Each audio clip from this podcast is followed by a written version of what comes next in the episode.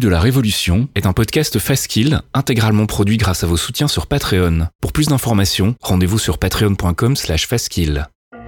La finance est souvent perçue comme une machine infernale, où tout va très vite sans que l'on puisse toujours comprendre comment ou pourquoi. Très lointaine pour le commun des mortels, elle est pourtant capitale, tant elle influence l'économie, la politique, tant elle peut faire la pluie et le beau temps. Pour la comprendre, pour démêler le vrai du faux, certains insiders témoignent, après des années et des années en salle de marché. Alors non, ce n'est pas moi l'invité de cet épisode, mais à quelques millions d'abonnés YouTube près, c'est tout comme. Pour ce dernier épisode de la saison 2, nous sommes aujourd'hui en compagnie de Gilles Mito, de la chaîne YouTube Eureka, mais nous sommes aussi en public, en direct, sur Twitch, et vous êtes avec nous, rue de la Révolution, avec celles et ceux qui la font.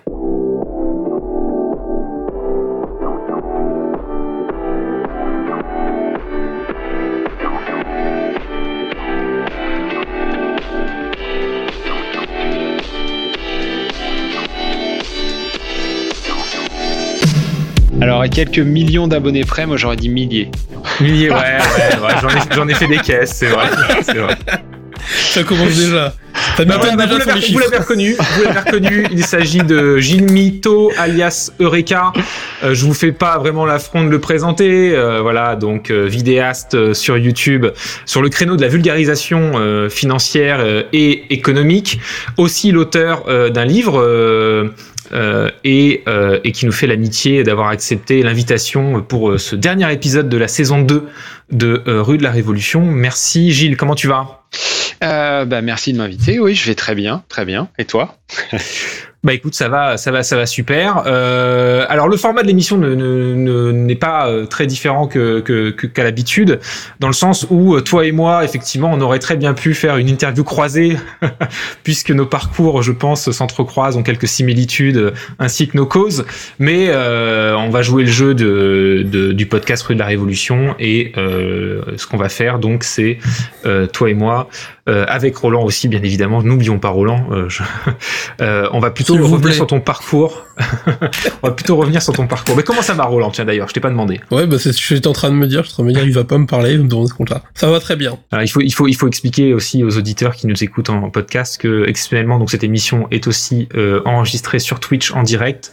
Et donc, euh, peut-être que l'émotion me fait faire les choses à l'envers et je m'en excuse, vraiment, platement. On remercie d'ailleurs du coup aussi les gens du chat hein, qui sont là euh, en direct et qui euh, pourront aussi profiter de l'épisode en replay un petit peu plus tard, une fois monté par les doigts de fée de Faskill, dieu francophone du podcast, qui rend cette émission audible. Euh, bah écoutez, euh, si vous allez bien tous les deux, euh, en toute décontraction, je vous propose bah, de, démarrer. Hein. Comme d'habitude, le fil rouge de l'émission, c'est que euh, on invite donc une personnalité engagée pour savoir un petit peu quel est son parcours d'abord, et ensuite donc on va discuter de, de ta cause, Gilles. Donc voilà, pour commencer par les questions un peu classiques, euh, effectivement, euh, si tu pouvais un peu te, te présenter à nous et peut-être nous dire euh, d'où tu viens, c'est-à-dire qu'est-ce qui t'a amené un petit peu à, la finance, j'imagine peut-être par exemple ne serait-ce que tes, tes, études par exemple?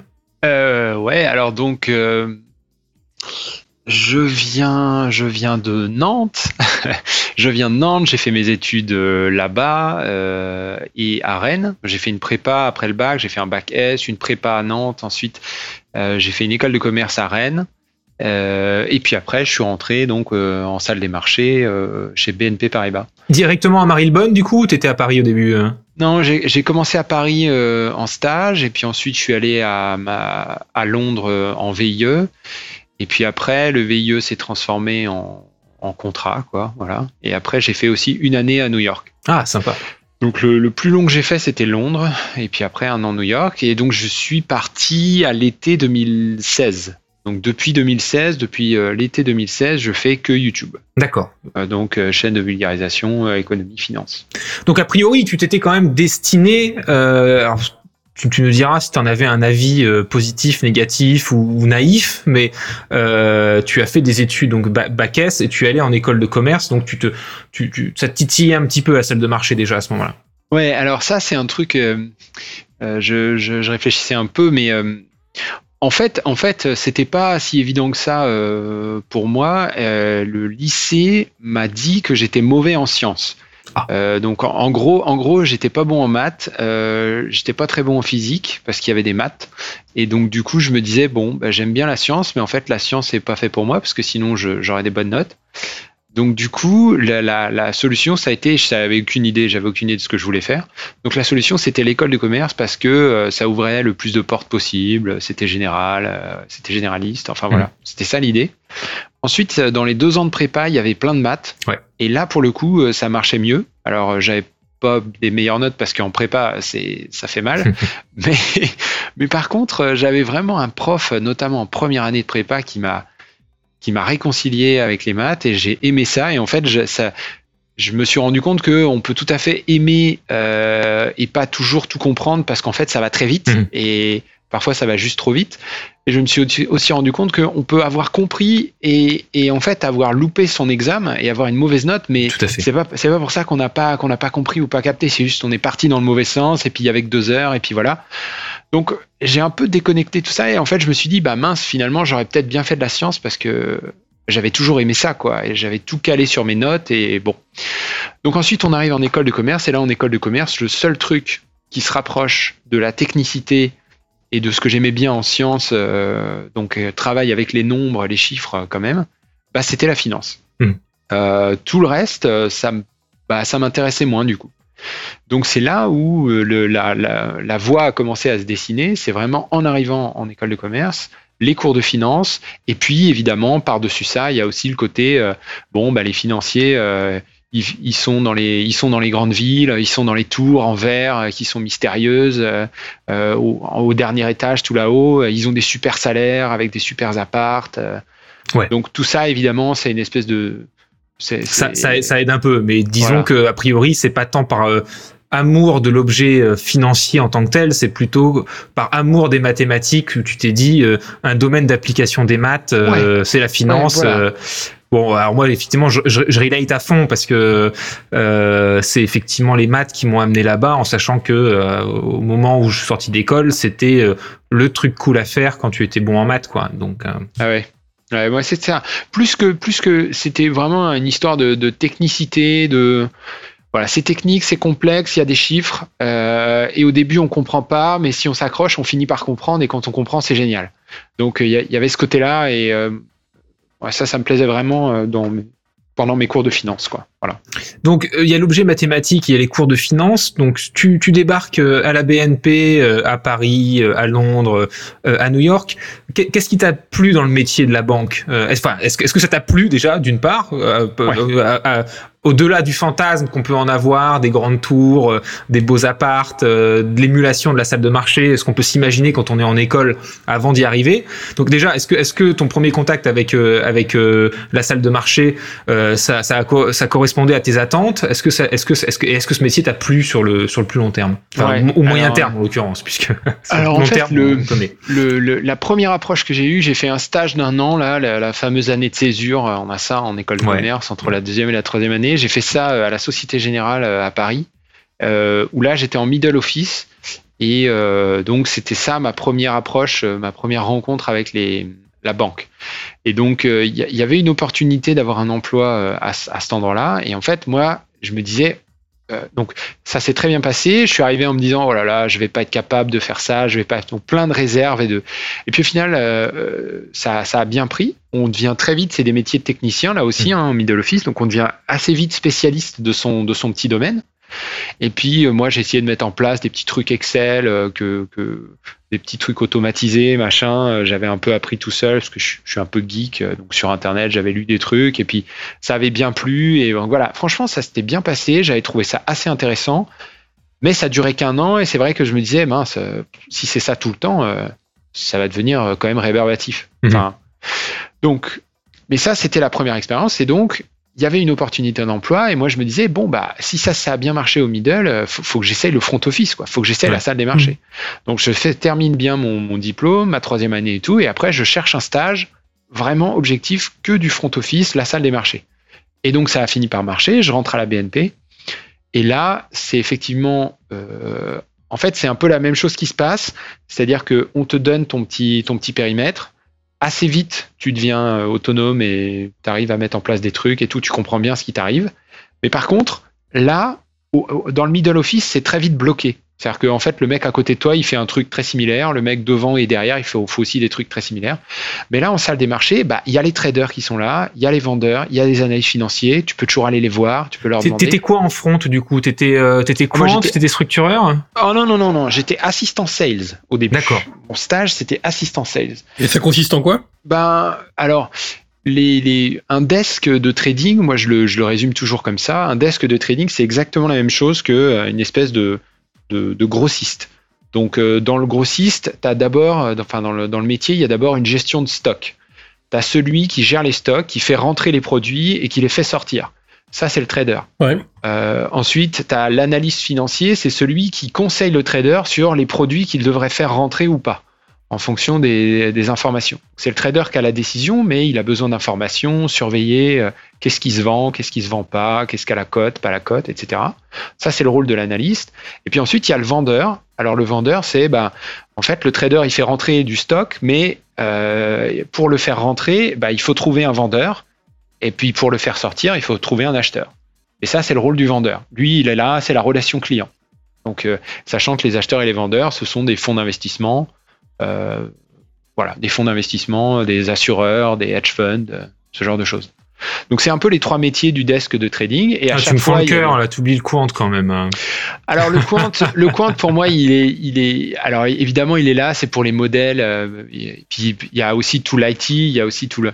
Mais pour moi, ce que tu retrouves systématiquement dans les desks de trading, c'est euh, au moins ces trois rôles-là. Tu vois, nous, par exemple, sur les convertibles, je faisais des obligations convertibles, on n'avait pas vraiment de quant euh, attitré. Oui, alors ce qu'il faut, ce qu'il faut euh, savoir, c'est qu'effectivement, en, en, le, le, front office en, salle de marché, c'est un petit peu le, le, le, job le plus demandé, le plus compétitif. C'est celui qui, qui permet d'avoir les meilleurs salaires. C'est, c'est, c'est vraiment la, cheville ouvrière du.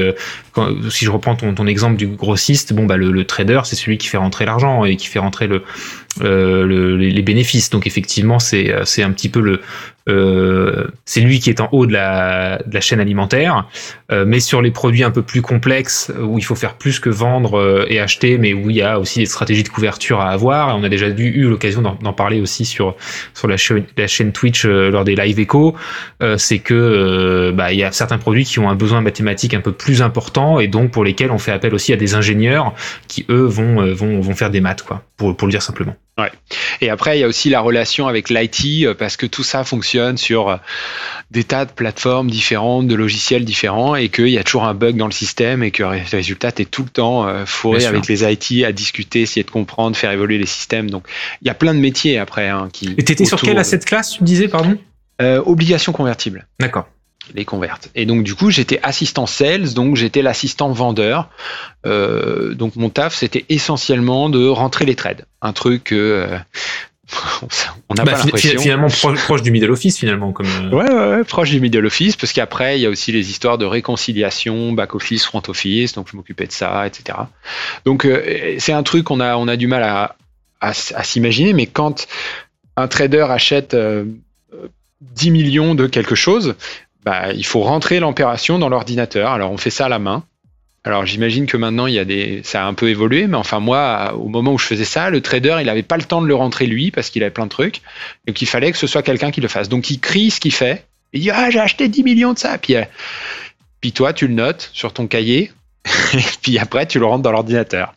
Donc euh, des fois tu régulièrement tu te trompes et donc, euh, bah, après, il faut résoudre les problèmes. Ou alors, c'est l'autre de l'autre côté, celui qui a vendu, il l'a mal rentré, il s'est trompé, puis. Euh, Mais du coup, ce que tu me décris, c'est c'est quoi? C'est du coup, c'était un peu la débandade? Euh, t'as été un peu sur, t'as été un peu déçu de de, de ça Non, non, non, non. C'était c'était intéressant, c'était intéressant. Moi, je suis arrivé, j'ai appris mon mon taf. Après, j'ai essayé de mettre en place des petits trucs pour améliorer, parce que c'est encore une fois mes machins avec Excel. Ça a bien plu, donc d'habitude, là où on renouvelait systématiquement le stagiaire, bah là, on m'a gardé. Ouais. Et puis à partir de là, j'ai commencé à aller euh, renifler du côté de l'analyse. Donc j'ai fait ah mais tu fais quoi euh, L'analyste financier? On a commencé à expliquer son travail. Puis hop, je suis passé en analyse financière.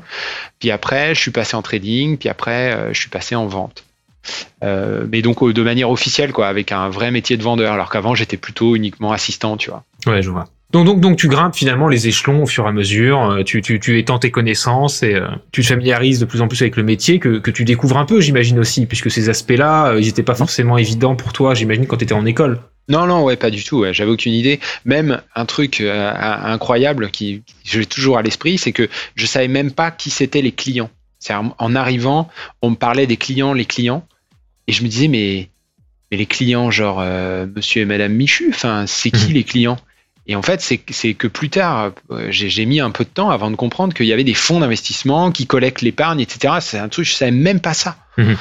Euh, d'ailleurs, ça, ça pose la question de la manière dont on enseigne la finance euh, en école de commerce. Alors, je sais pas si c'est spécifique à l'école où j'étais, mais enfin, moi, on m'a appris des trucs techniques directs. On m'a pas du tout appris comment ça marche. Ouais, ouais, ouais. Qu'est-ce que c'est qu'une banque? Qu'est-ce que c'est qu'un fonds d'investissement? Comment c'est connecté? Enfin, tu vois, la, la, la global picture, avant d'essayer de zoomer un peu pour comprendre le détail, non, on attaque tout de suite dans le détail. C'est c'est très bizarre. Moi, c'est c'est c'est c'est c'est un des regrets que j'avais dans dans le master de finance que j'ai pu faire moi-même, et c'est d'ailleurs pour la raison pour laquelle j'enseigne aujourd'hui, c'est parce que je suis je suis revenu dans mon master en leur disant mais en fait on fait que de la technique, il y a il y a aucun recul sur les notions financières, aussi sur les notions de régulation, sur finalement aussi comment fonctionne l'économie, parce que Mm. euh, je sais que dans, dans, dans mon master qui est qui est pourtant en plus très très réputé, euh, la plupart des gens savaient pas par exemple euh, comment fonctionne la monnaie, comment est créée la monnaie Hmm. ce genre Ah de bah choses. oui, donc, euh, donc j'étais arrivé un peu, euh, bon, avec une démarche un peu militante, en disant, euh, euh, quand même, euh, on, on est en train de former des bêtes de mathématiques qui vont devenir les, les traders de demain, et en fait, euh, il y a absolument aucun recul sur les notions qui sont ultra techniques. quoi. Euh, ça, c'est clair que euh, personne, moi, j'ai- absolument pas noté que qui que ce soit que j'ai côtoyé dans les salles des marchés avait la moindre idée de la manière dont la monnaie est créée ou toutes ces histoires. Mhm. Ce, qui, ce qui fait un peu peur, parce que tu as des gens ultra techniques, parce que, parce que la matière est technique, mais dans une certaine mesure, ils ont aucune idée de ce qu'ils foutent là. Ah ouais, bien sûr, ouais. Mm. Ouais, ouais, clairement. Ça, il y a des chiffres qui, qui passent. Ben, D'ailleurs, c'est, en fait, c'est, c'est une des raisons, moi, qui m'a. C'est-à-dire que, en fait, tout le monde est très, très technicien et très, très spécialiste de son, euh, de son domaine.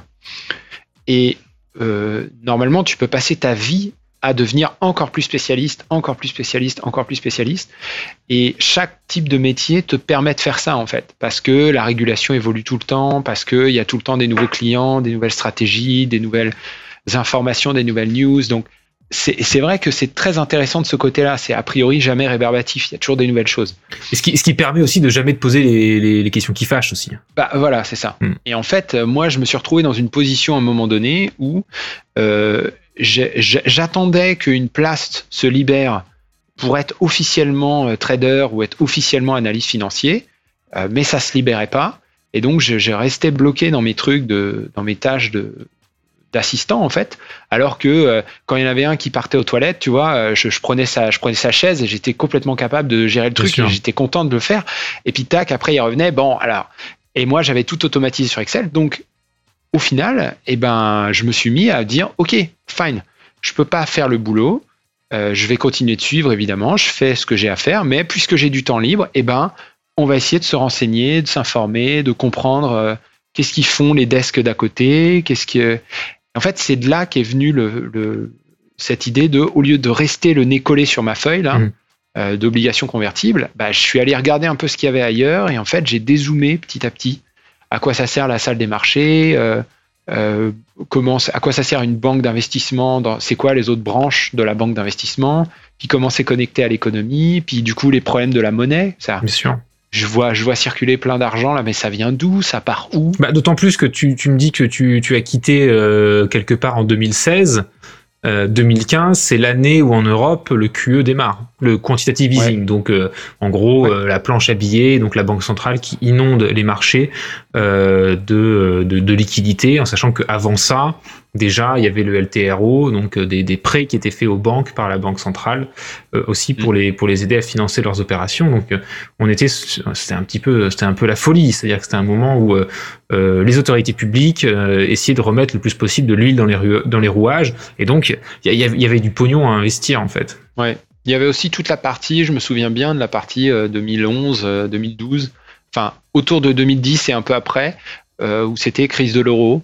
Et là, euh, là aussi, il y avait énormément de questions. Je me posais beaucoup de questions sur l'histoire de, de est-ce qu'il faut relancer, pas relancer. La T'es rentré en quelle année du coup en salle euh, pour pour situer? Euh, Après les subprimes, juste après peut-être, c'est ça hein? Ouais, alors euh, 2000, euh, je pense que je suis rentré en, bah, je suis rentré en 2010 en front. En 2008, 2008, 2009, j'étais en, je faisais ma césure.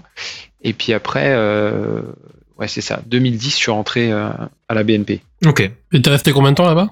Bah, la, la BNP euh, jusqu'à 2016, Ok. donc 6 ans. Et c'est le moment où t'as arrêté et tu t'es mis sur les vidéos à plein temps. Voilà, exactement. D'accord. Et donc finalement, c'est cette, curiosité d'une part qui t'amène là, et c'est cette curiosité-là qui, qui, qui te fait partir en fait. Ouais, c'est ça. Alors en fait, il y a un, euh, il y a- bon, il y a plusieurs choses qui, qui, qui arrivent un peu en même temps, mais l'idée c'est euh, plus ça va, plus je me dis c'est pas possible, je suis pas au bon endroit. Euh, en fait, j'ai toujours eu un peu cette euh, cette croyance euh, naïve de euh, ben très individualiste en fait. C'est-à-dire pour moi, si quand- si tu réussis tes études, c'est parce que tu as travaillé. Mhm. Si tu as un bon salaire, c'est parce que tu es efficace, parce que tu es pertinent, c'est parce que tu fais un- tu rends des bons services, tu vois j'ai jamais, je me suis jamais dit que les traders c'était des mauvaises personnes parce qu'ils causaient des crises financières ou qu'ils étaient trop payés par rapport à ce qu'ils faisaient ou tu vois pour moi ça c'était complètement j'y réfléchissais même pas Mhm. pour moi c'était une évidence tu vois si les traders sont bien payés c'est qu'ils sont utiles sinon ils seraient pas bien payés Non, et puis en plus, le, le, le, bourrage de crâne, euh, j'emploie des gros mots, mais le bourrage de crâne qu'on peut avoir dans une certaine idée de la méritocratie qui est complètement ça. en fait, euh, dans, dans, en prépa et en école, euh, participe aussi euh, au... Bah, c'est pas que participe, c'est que c'est ça. que c'est que c'est le début, quoi. Quand tu rentres en prépa C'est le début, c'est et ça. qu'on oui, et qu'on te dit que c'est que c'est toi l'élite de la France.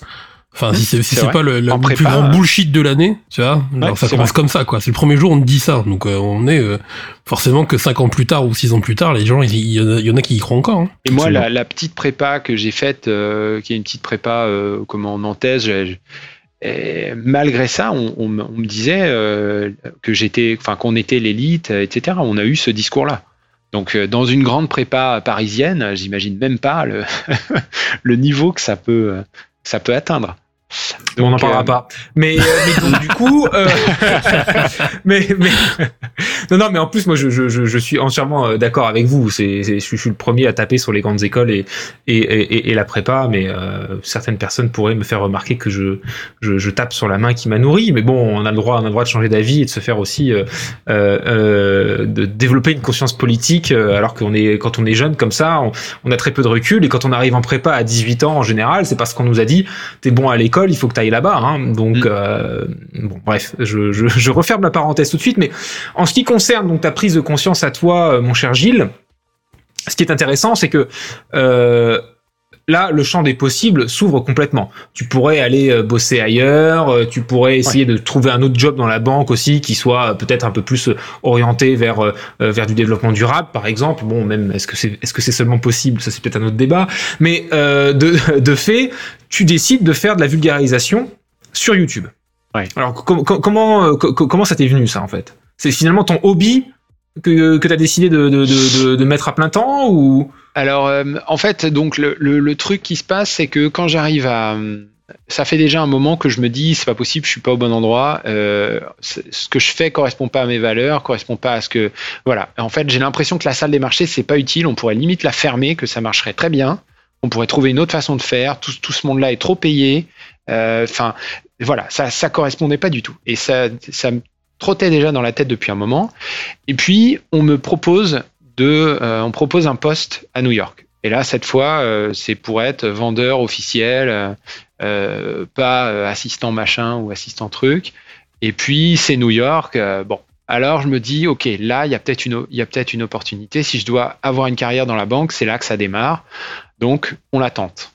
On la tente. Je sais que j'ai, j'ai mes, j'ai un peu mes, mes une conscience politique qui se forme, mais là, il y a vraiment une opportunité de carrière. Donc, je fais ok. Après, rien, ne t'empêche d'utiliser le système euh, aussi, hein, parce Oui. que lutter contre le système euh, sans les armes du système, euh, autant dire qu'on peut attendre longtemps, quoi. Oui, oui, non, c'est effectivement c'est un truc, un truc qui se défend aussi. Je sais pas, je sais pas à quel point quand on est sur un desk comme ça, on peut lutter contre le système, mais mais pourquoi pas, ouais. Alors du coup, euh, En tout, en tout cas, ce que j'essaie de dire, c'est que tu rien gagné à partir trop tôt, si, si ton but c'était ensuite de vouloir changer les choses, Hmm. euh, Alors- sans avoir les moyens de le faire, en fait. ouais. Mais en fait, mon, mon but c'était vraiment de, enfin. ah, mon but c'était de faire un métier dans lequel je me sente, euh, dans lequel je me sente bien en fait. Et euh, c'était surtout ça. Donc quand je suis arrivé à, à New York, ce qui, quand, quand j'étais à Londres, je me posais plein de questions sur la finance, etc. Mais j'aimais bien mon travail. Et euh, j'aimais bien les gens avec qui je travaillais, c'était mmh. devenu mes, mes, amis, et il y avait une, il y avait une bonne ambiance, et, et c'était cool, quoi. Et après, j'étais juste pas d'accord avec euh, tout ce qui se passait dans cette salle des marchés, mais d'un autre côté, j'étais pas tout le temps non plus à avoir ça euh, dans, dans un coin de ma tête. Il y a des fois, mmh. on est, on est occupé sur sa tâche, et puis ben, on n'y pense pas, et puis voilà, et la journée passe. Bon, quand je me suis retrouvé à New York, euh, là, euh, ça a changé vraiment. J'étais toujours chez BNP, mais BNP à New York, enfin BNP aux États-Unis, ça n'a rien à voir avec BNP en Europe. Donc, banque beaucoup plus petite, beaucoup moins de clients, beaucoup moins d'appels, beaucoup moins dynamique. Et là où je me suis retrouvé, il n'y avait rien à faire. En gros, on m'a fait venir pour remplacer quelqu'un qui partait en congé maternité, et il se trouve qu'il n'y avait pas besoin. Hmm. Ils, se sont plantés, ils m'ont fait venir alors qu'il n'y avait pas besoin. Ils étaient trois, ils passaient à deux. En fait, ils auraient très bien pu soutenir l'activité à deux. Donc là, on s'est retrouvé. Euh, je, on se regardait dans le blanc des yeux, il n'y avait rien à faire. Et là, là, ça a été très difficile pour moi parce que bien payé alors que je trouve que c'était pas du tout justifié. Euh, pas du tout envie de poursuivre dans cette équipe. Je les connaissais pas. On n'avait pas, on n'a pas eu l'opportunité de, de créer des connexions ou des liens parce que de toute façon il se passait pas, il se passait rien. Mmh. Euh, T'étais déraciné à ce moment-là aussi. Voilà, tout le monde se rendait bien compte que l'activité était en train de péricliter, donc les mecs, euh, ils étaient, ils étaient en flip de perdre leur travail. Il y avait vraiment une très mauvaise ambiance. Moi, en plus de ça, bah, j'avais rien de plus à faire, donc du coup, je continuais mes lectures, ce qui continuait de me, me dévier bah encore plus de. Donc tout ça n'allait pas du tout. Je me sentais très mal. Et euh, j'avais vraiment la boule à l'estomac tous les matins quand j'allais travailler. Donc, euh, parce que je me disais, mais qu'est-ce que je fous là, quoi? Qu'est-ce que je fous là? J'ai rien à faire là, je suis inutile.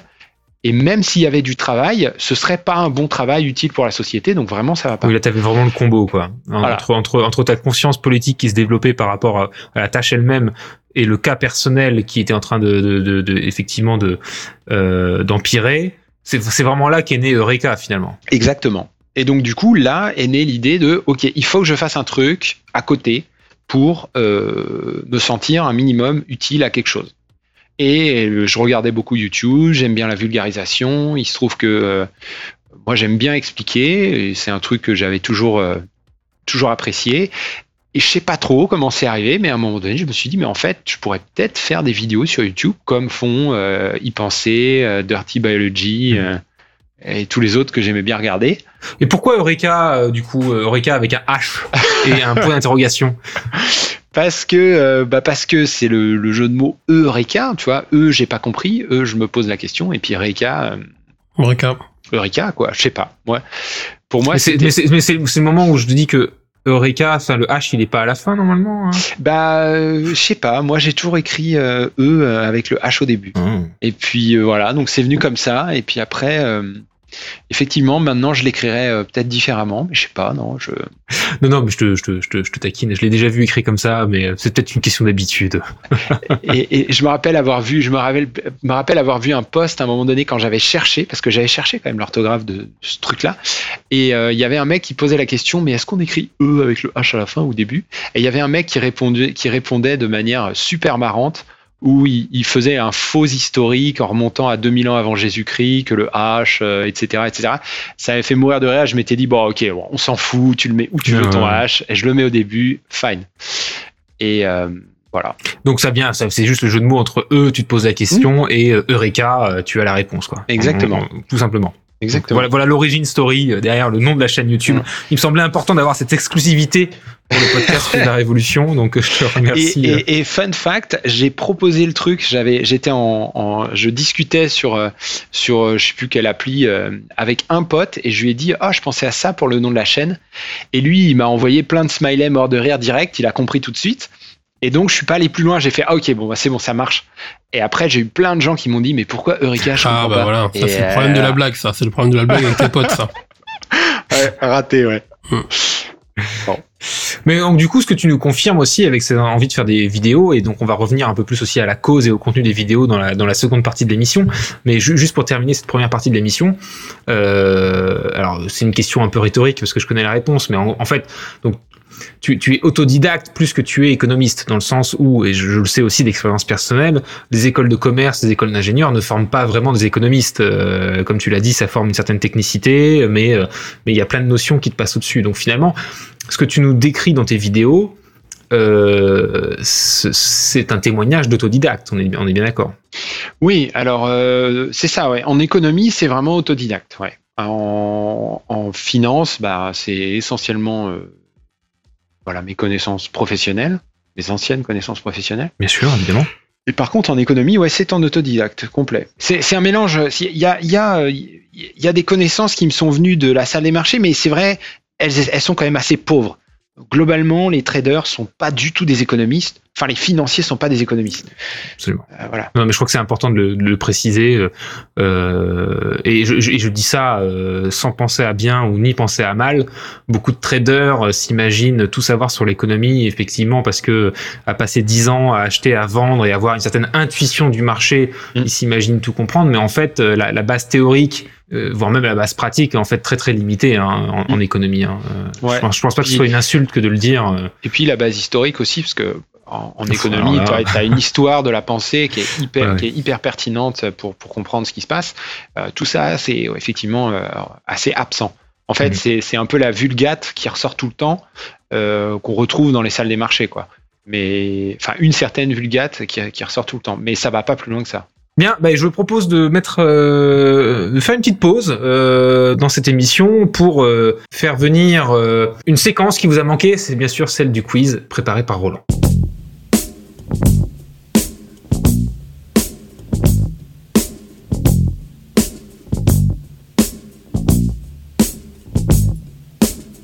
Alors Roland, qu'est-ce que tu nous as préparé comme quiz ce mois-ci? Alors le quiz de dernier de saison, c'est euh, le quiz qui restait, c'est le quiz des questions à la con. Alors euh, comme son nom l'indique, c'est des questions qui sont pas forcément super pertinentes, mais qui méritent quand même une, une réponse réfléchie. Ok. Alors on est vraiment sur les fonds de tiroir, c'est magnifique. Non, c'est pas les fonds de tiroir, c'est euh, c'est pas les fonds de tiroir, c'est juste que que après avoir épluché euh, 1840 euh, euh, rapports, euh, études, etc., je me suis dit qu'on serait bien de changer de format, quoi. Sachant qu'en plus refaire un, un quiz sur l'économie, franchement, on a déjà fait. Et, euh, Et puis c'est moi qui gagne. Ouais, et puis j'aurais voilà, j'aurais euh, des mauvaises réponses et tout. Je vais passer pour un nul. ouais, voilà. Donc Ouais, euh, faisons pas ça. Ça fait du chagrin dans les familles, c'est pas, c'est pas le but, quoi. Voilà. Non mais on fait semblant que c'est pas bossé pour faire genre les mecs détendus, mais en fait même ce quiz débile, il est super bossé en fait, c'est ça le problème.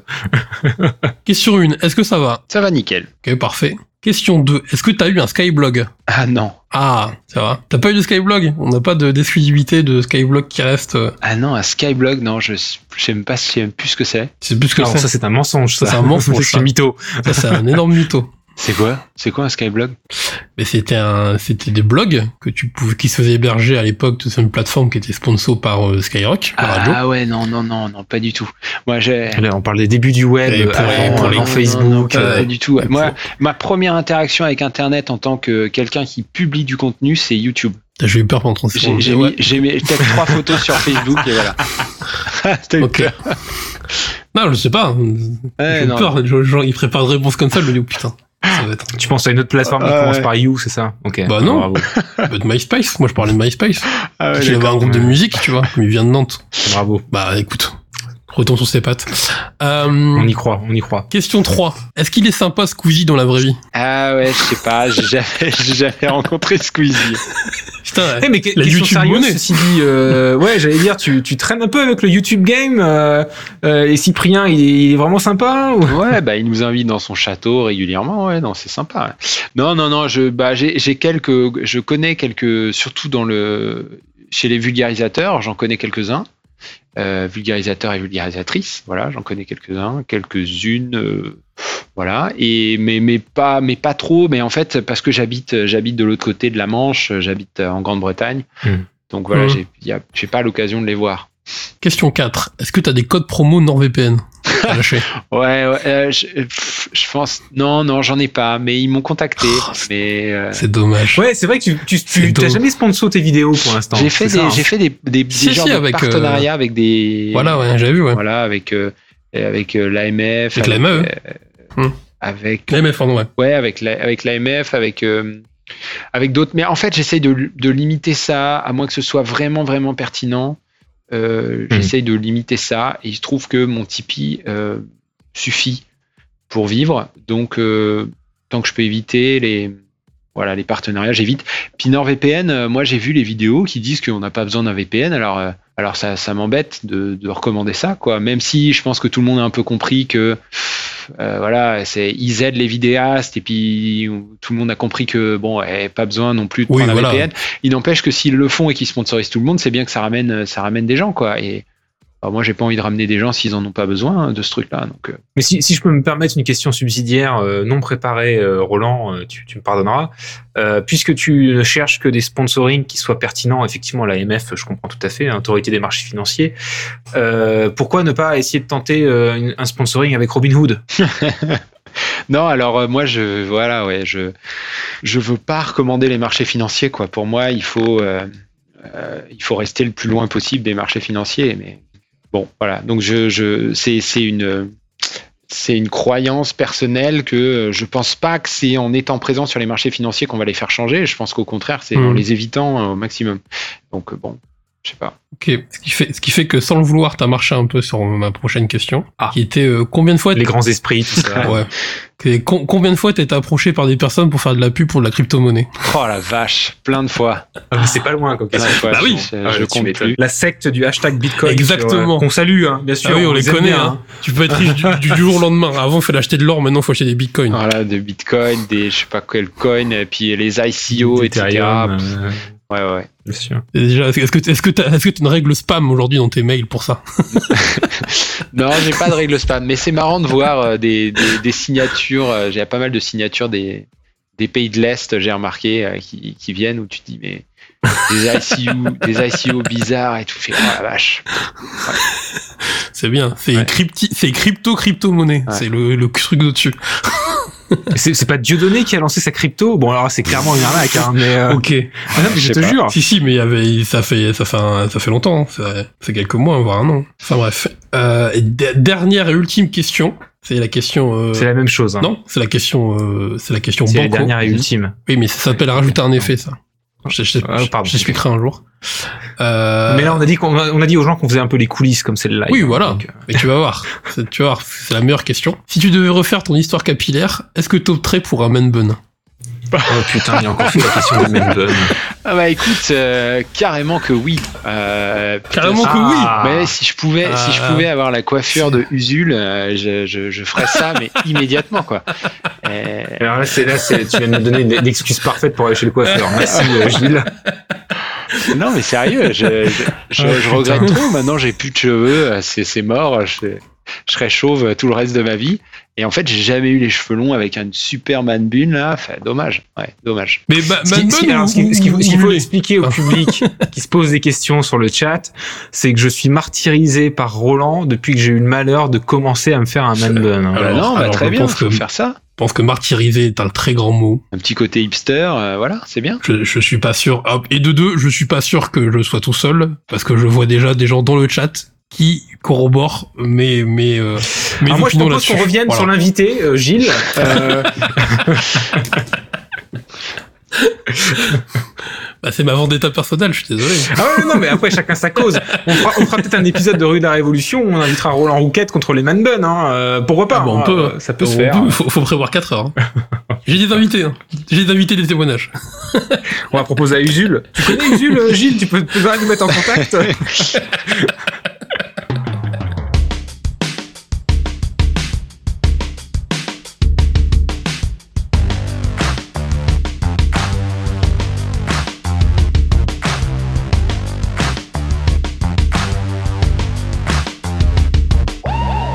Merci euh, Roland pour ce moment de détente, euh, pas du tout à mes dépens, et euh, revenons euh, dans le vif du sujet avec avec Gilles Mito alias Eureka.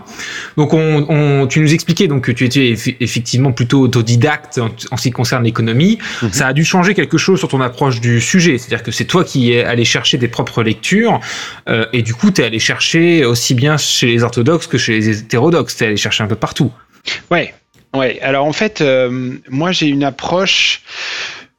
comment dire euh, J'ai eu une approche par les marchés financiers euh, de, de l'analyse de l'économie parce que forcément c'est ce que je connaissais et que ça me semblait être au cœur de tout. Je veux dire, euh, on venait juste de, de sortir de la crise de 2008, on avait là eu la crise de l'euro. Enfin, c'est évident que les marchés financiers sont au cœur de tout ce truc-là. Mm. Et donc, du coup, pour moi, c'est ça le point de départ. Et euh, ce, qui- a fait que je suis allé vers les hétérodoxes, c'est que bah, les, bah, c'est que les, pas hétérodoxes, ils s'intéressent pas trop au marché financier, ou en tout cas d'une manière qui a rien à voir avec ce que moi, avec les questions que je me posais.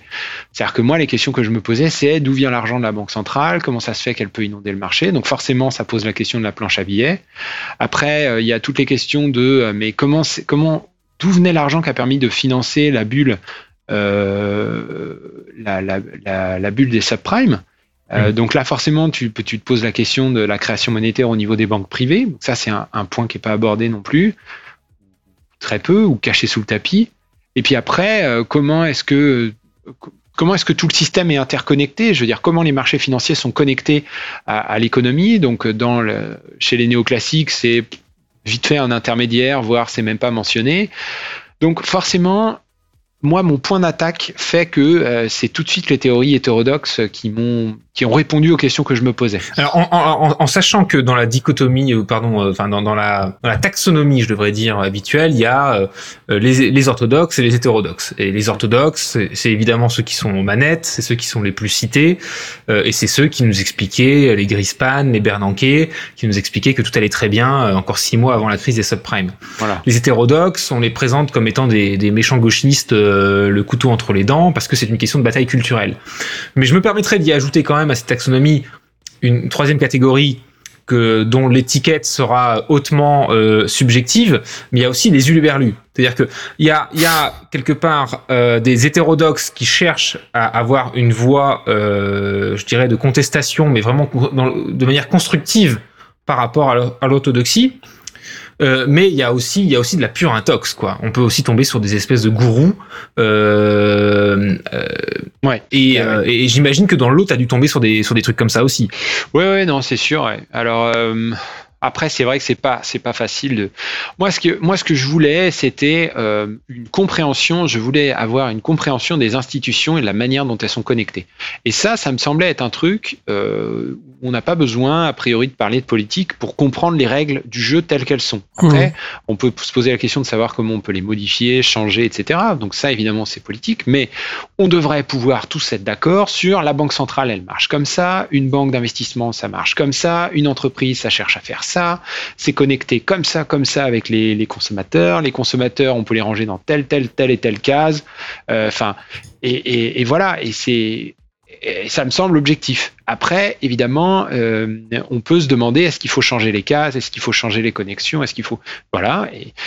Et, donc, euh, moi, c'est ça que je cherchais. Et quand je suis allé voir du côté de la des économistes néoclassiques, donc euh, orthodoxes, je suis tombé sur des maths et espèces Ouais. de représentations bizarres, euh, mais Oui, oui, faussement scientifique. euh, Enfin, je sais pas, ça répondait Ouais. pas à mes questions. Moi, je voulais savoir euh, comment ça marche une entreprise. Tu vas lire un truc sur la théorie de la firme, tu, tu, tu dis, OK, les gars, va, va parler de ça à un analyste financier qui passe son temps à essayer de comprendre les entreprises. On va te rironner direct. Ta théorie de la firme, c'est poubelle direct. Ça ne, ça ne représente pas le fonctionnement d'une entreprise. Ça marche pas comme ça une boîte. Avec les histoires de, de, de coûts marginal et de, c'est hyper bizarre. C'est, il manque, il manque tout un côté intuition, il manque tout un côté, voilà, une entreprise, ça a beaucoup d'intuition dans son, dans, dans son fonctionnement. Mmh. c'est de la modélisation. Disons que c'est c'est pratique Voilà, quand on alors, veut euh, donner l'impression que c'est une science, quoi. Alors, non, c'est, c'est un truc que j'ai compris après. L'utilité de ce genre de modèle, je l'ai compris plus tard. Mais, et je pense qu'il y a une certaine utilité de ce, de ce genre de modèle. Mais, mais après, effectivement, moi, je l'ai compris plus tard et c'était pas les questions que je me posais. Moi, la question que je me posais, c'est Enfin, je veux savoir comment ça marche. Ça m'intéresse pas de d'écrire des équations et d'essayer de prédire des choses pour le moment. Je veux juste bien me représenter les choses de comment ça marche. Après, on pourra discuter de comment on modélise tout ça. Donc là, moi, ce que j'ai vu, c'est une science qui veut à tout prix modéliser et qui, qui simplifie tout pour pouvoir tout mettre en équation, mais qui du coup répond pas à des questions des questions où tu dis mais non mais moi je, je, je veux juste que tu m'expliques comment ça marche là là Mhm. c'est tellement simplifié ton truc que ça a plus rien à voir avec comment ça marche en vrai Sur, sur, le chat, on nous dit par exemple que voilà le, le modèle finalement, euh, plutôt que d'être une fin, en fait, c'est plutôt un moyen pour poser un dogme. Et euh, je, je, vois Dorian, euh, Dorian pardon, qui nous dit par exemple Tyrol qui explique que le shadow banking c'est socialement vertueux entre deux calculs de physiciens frustrés. Ces propos n'engagent que lui, mais je me permets de les, de les, reprendre puisque je m'y reconnais pas mal non plus. ouais, ça va, ouais, effectivement. Donc ouais, voilà. Donc parce que ce, ce, cette, cette, euh, science orthodoxe me semblait euh, beaucoup trop versée dans le je veux absolument être de la physique et je veux absolument faire des équations et je veux absolument prédire au millimètre, alors que moi c'était pas ça la question que je me posais. Euh, moi je voulais je voulais avoir l'intuition de comment ça marche, tu vois. Et, et, et on peut avoir l'intuition de comment ça marche en expliquant la physique. Mais là, en expliquant le, le, la, la, science économique orthodoxe, on n'a pas du tout l'intuition de comment ça marche, parce que ça explique un truc qui n'est pas réel. Donc euh, c'est étonnant. Alors après, on peut discuter de l'utilité de ce truc-là encore, hein, mais voilà, ça répondait pas à mes questions. Donc je suis allé chercher plutôt chez les hétérodoxes, effectivement. Et euh, alors pour, pour peut-être parler du, du, travers inverse, euh, parce que les, les, les, travers des orthodoxes sont très clairs. Je pense que le commun des mortels, d'ailleurs, en, en, subit des conséquences sans forcément le savoir au jour le jour. Euh, ces propos n'engagent que moi, bien sûr. Mais euh, chez les hétérodoxes aussi, il y a, y, a, y a, aussi des diseurs de, de bonnes aventures euh, quelque part, des, des, des bonimenteurs. Euh, euh, est-ce, est-ce que tu es tombé aussi sur ce genre de, de, de phénomène? Bah peut-être, euh, effectivement. Je... Bah, je, je, vais mettre les pieds dans le plat. Je veux dire dans le sens où euh, tu vas, tu as des hétérodoxes euh, qui effectivement cherchent à, à, à challenger la, la doxa, à apporter un petit peu plus de, de sens euh, à des choses qui ne sont pas vraiment, euh, qui ne relèvent pas des lois de la physique. Mais dans l'eau, et c'est pas pour les mettre tous dans le même sac parce que je, me, revendique moi-même comme euh, hétérodoxe, mais il y, a, aussi des, personnes qui vont peut-être aller plus chercher dans le complot.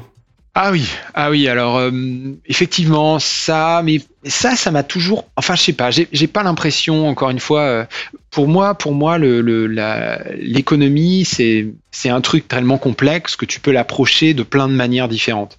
Mmh. Et en fait, c'est justement cette multi-approche qui te permet de mieux de mieux comprendre ce qui se passe. Et donc, tu as certains hétérodoxes qui, qui vont, sont vraiment, c'est leur chapelle, ils approchent par ce, cet angle-là. Et puis, à un moment donné, tu les suis et tu te dis, voilà, là, c'est vraiment, on peut tout expliquer avec ça, c'est génial. Et d'un coup, il y en a un autre qui, lui, prend un angle différent et tu dis, ah, mais en fait, lui, il arrive à expliquer des trucs euh, que moi, j'avais pas vu et qui en fait semble quand même vachement important. Et du coup, c'est intéressant aussi cet angle-là. Puis après, tu découvres qu'il y en a encore un autre, etc. Moi, je trouve que c'est de ce point de vue-là que les, les hétérodoxes sont, sont sont très pertinents. Euh, c'est justement parce qu'ils sont euh, par la multiplicité des approches. Et, et, donc en fait, du coup, on en revient euh, aux orthodoxes qui eux ont une approche encore différente. Et maintenant, j'ai l'impression que je commence à comprendre un peu pourquoi leur approche est aussi intéressante, mais mmh. ne devrait pas être dominante. Pour moi, l'économie, c'est forcément multi-approche. Euh, par définition. Je, crois, je, que, ce que tu dis là est particulièrement pertinent. Excuse-moi, Roland, je, mmh. je, je, redonne la parole tout de suite après, mais euh, c'est que la raison pour laquelle on, tape sur les orthodoxes c'est pas parce qu'on est, euh, c'est pas parce que c'est les grands méchants euh, en haut de leur tour d'ivoire. C'est parce que c'est la parole dominante. Et, et de fait, s'il y avait déjà plus d'équilibre entre la parole orthodoxe et hétérodoxe, je pense que la parole orthodoxe serait tout de suite moins problématique en fait. Ah oui, oui, non, c'est sûr. Et puis en plus, il y a des histoires de, enfin, il y, a, il y, a, clairement, que ce soit chez les hétérodoxes ou chez les orthodoxes, il y a forcément un parti pris à un moment donné mmh. euh, politique, et ça, euh, il faut que ce soit revendiqué comme étant un parti pris politique, un, un, parti pris idéologique sur la manière dont on pense que ça devrait fonctionner, parce qu'on se dit, bah ça, c'est c'est plus ou moins juste, c'est plus ou moins moral, c'est plus ou moins, et en fait les j'ai l'impression que, chez, notamment chez, chez, les orthodoxes, on ne veut pas, on ne veut pas parler de ça.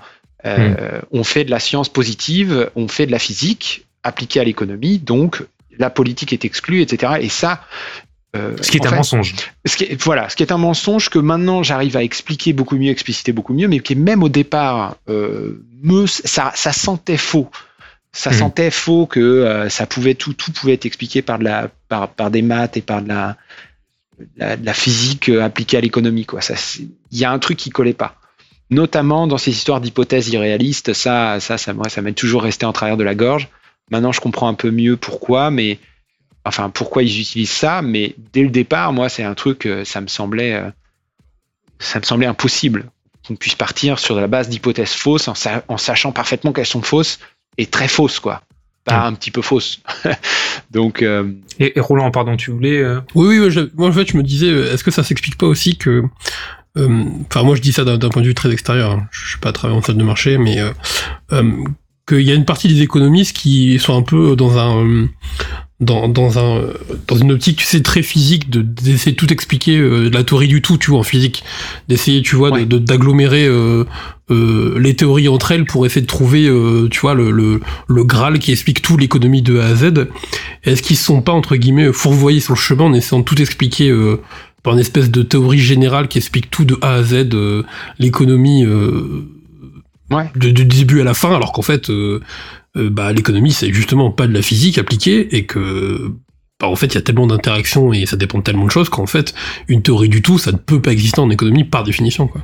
Ouais ouais je pense qu'il y a, a peut-être un peu de ça et euh, je, je, pense que c'est aussi très lié à l'histoire de la pensée économique et le moment où il y a la la enfin voilà le, le, moment où on a euh, on commence, on, a les lois de Newton. Euh, forcément, les économistes se disent, bah moi, je voudrais bien avoir les lois de Newton de l'économie, quoi. ils veulent leur moment Newton. Non, c'est ça, oui. Le, le, truc explique tout, quoi. Hmm. Bah donc ouais, voilà, il y a ça. Après, il y a, y a c'est ça, le, le, fait que tu peux tout expliquer, tout est déterminé, quoi. Et, euh, et, en fait, euh, d'ailleurs, c'est un, un, truc qui est assez intéressant. C'est-à-dire que si l'économie, c'est des maths, c'est de la physique, et qu'en fait, c'est déterministe, ça veut dire qu'il n'y a pas de libre arbitre quelque part. Tu peux expliquer le comportement humain, tu peux le prédire. Et donc, du coup, euh, c'est limite la psychohistoire d'Harry Seldon, et puis il n'y a pas de... Euh, tu vois, il n'y a pas de, pas de liberté individuelle presque. Hein. C'est l'inverse, c'est l'inverse du libéralisme. C'est l'inverse du libéralisme aussi, surtout. Ouais, c'est ça aussi. C'est-à-dire que si tout est déterminé, il n'y a pas de libéralisme. Exactement. Et t'aboutis, t'aboutis à un, paradoxe, ce qui est, ce qui est assez intéressant. Tu pars du point de départ qui est que euh, les, les, gens sont des individus libres, et en fait, t'aboutis à la conclusion que du coup, euh, ça marche comme ça et pas autrement. C'est des automates, et je peux prédire leur comportement, et donc ils sont plus libres du tout. C'est. Mais c'est, mais c'est là où le, le, le, le, mathématicien que je suis euh, se, se, dit, il faut, faut quand même rappeler une chose, et j'espère que les économistes s'en rappellent aussi, sûrement beaucoup, mais pas forcément tous, c'est que euh, bon, c'est une phrase que j'emploie souvent en cours, euh, qui, est, qui est évidemment euh, Enfin, qui, qui, qui, est mal formulée, mais euh, pour, pour le bien de, de, la poésie de la phrase, c'est que un modèle ne modélise que ce qui modèle. Donc euh, finalement, un, un, un, même même pour les, même pour la physique, ça se vaut. C'est que euh, c'est jamais qu'une simplification du réel et qui ne fonctionne que lorsque les hypothèses sont vérifiées. Et ça, n'importe quel matheux à peu près honnête le sait, s'en souvient, et se sert de cette approximation pour essayer de, de décrire des phénomènes avec toutes les limites que, que c'est censé avoir. Mm. Est-ce que quelque part, euh, j'employais le mot de bonimenteur tout à l'heure, l'un des mensonges, c'est pas celui de, de faire passer des vessies pour des lanternes, de d'utiliser le modèle pour ce qu'il n'est pas. Ouais, c'est ça. Tu devrais avoir un domaine d'application et puis. Euh, mais je pense qu'en plus, en économie, il y a un problème qui est, en physique, tu arrives à savoir, euh, tes hypothèses sont clairement posées, tes mesures, tes systèmes de mesures mhm. sont clairs, etc. En économie, c'est jamais clair. Un prix, qu'est-ce que c'est qu'un prix euh, Ça change tout le temps. Les données, c'est Les mesures sont jamais ah les mêmes. Ta, règle, ton unité de mesure, 1 euro, il a, il a jamais la même valeur en fonction du temps qui passe, en fonction du dollar, en fonction il y a l'inflation. Comment tu calcules l'inflation? Bon, bah ça, c'est des espèces de moyennes qu'on fait vite fait. On sait pas faire la différence entre une augmentation de prix lié à l'inflation, puis une augmentation de prix liée à la qualité de l'objet qui s'améliore. donc tout ça, c'est flou. On a des contextes, on a des, concepts qui sont flous, on a des unités de mesure qui sont floues, mal définies. Puis on essaye de mettre des maths derrière tout ça. Puis ben voilà quoi. Tu, tu... Puis comme disait comme disait la grand-mère de Martine Aubry, quand c'est flou, ah Et donc euh, pour lutter contre ce loup, euh, c'est là c'est là qu'intervient aussi ton ta cause, c'est celle de la vulgarisation en fait. Ouais ouais bah donc euh, c'est ça. Alors comment la vulgarisation intervient là-dedans? Moi, au début, j'avais envie de, transmettre des choses que je savais plutôt sur la finance. Euh, je suis venu naturellement vers l'économie parce que ça se connecte. Et mhm. euh, il se trouve que au fur et à mesure que au fur et à mesure que j'apprenais des choses sur l'économie, bah, j'avais envie aussi de le, de le partager avec le plus grand nombre, quoi. Parce que je sais pas, moi, quand j'apprends un truc que je trouve incroyable, j'ai qu'une envie, c'est de le crier sur tous les toits. Mais il y a, et, du coup, là, c'est peut-être le parallèle que tu voulais, que tu voulais dresser euh, juste un peu avant avec les, les gourous. C'est le mmh. côté, euh, et c'est particulièrement vrai en fait, euh, peut-être moins en finance, mais en économie. c'est à partir de quand c'est de la, de la vulgarisation scientifique, à partir de quand ça devient politique, à partir de quand ça peut même être catégorisé dans la fake news, c'est-à-dire que tu, tu c'est du politique, mais tu déguises ça en science pour pour faire croire que c'est la vérité et qu'il n'y a pas le choix, alors qu'en fait si. Euh, et tout, tout ça, c'est des choses que j'ai pas perçues au moment où je me suis lancé sur YouTube, clairement. Euh, que je perçois beaucoup mieux maintenant.